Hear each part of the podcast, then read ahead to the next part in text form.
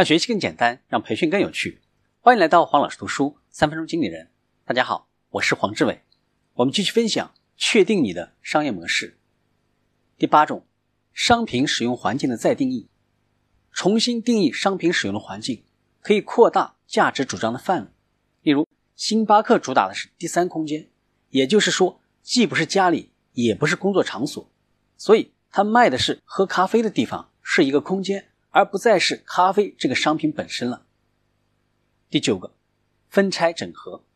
分拆商业模式是指将当前提供的价值分解，让顾客根据自己的需要从中选择需要的服务。这主要是处于行业底层的商家和新进入的商家采取的模式。例如，廉价航空将运输服务和机舱内的餐饮娱乐分开提供，分别收费。整合模式正好相反，将原本分开销售的商品打包销售。这样与分开销售相比，如果提供一定的折扣，虽然利润率会降低，但是营业额和毛利润会增加。这样为顾客省去了分别购买的麻烦，会更容易接受。第10个，形成产品金字塔。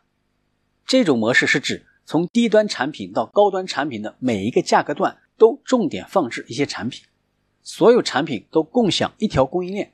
这样做可以扩大经营的规模，同时防止新的公司从低端或者高端产品来打入市场的情况。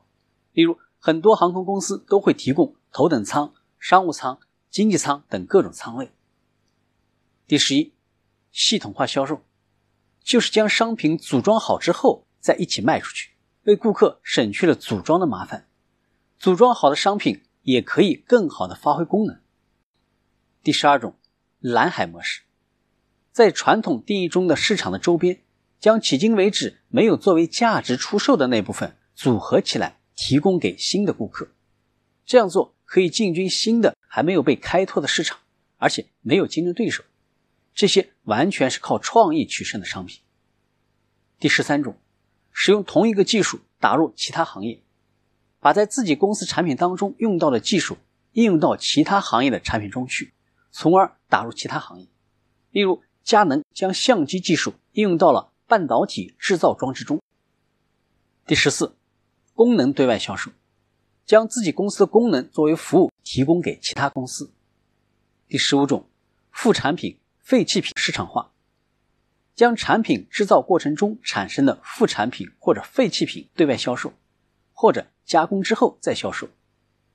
第16种，对竞争对手价值主张的再定义。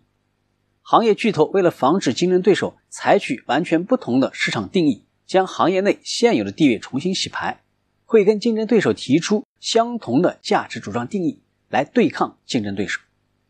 第17，进军二手市场。第18，为顾客提供购买代理。今天的分享就是这样，请关注黄老师读书，每周您都将收到我们推送的黄老师读书的文字版本。给我3分钟，还你一个精彩，我们下期见。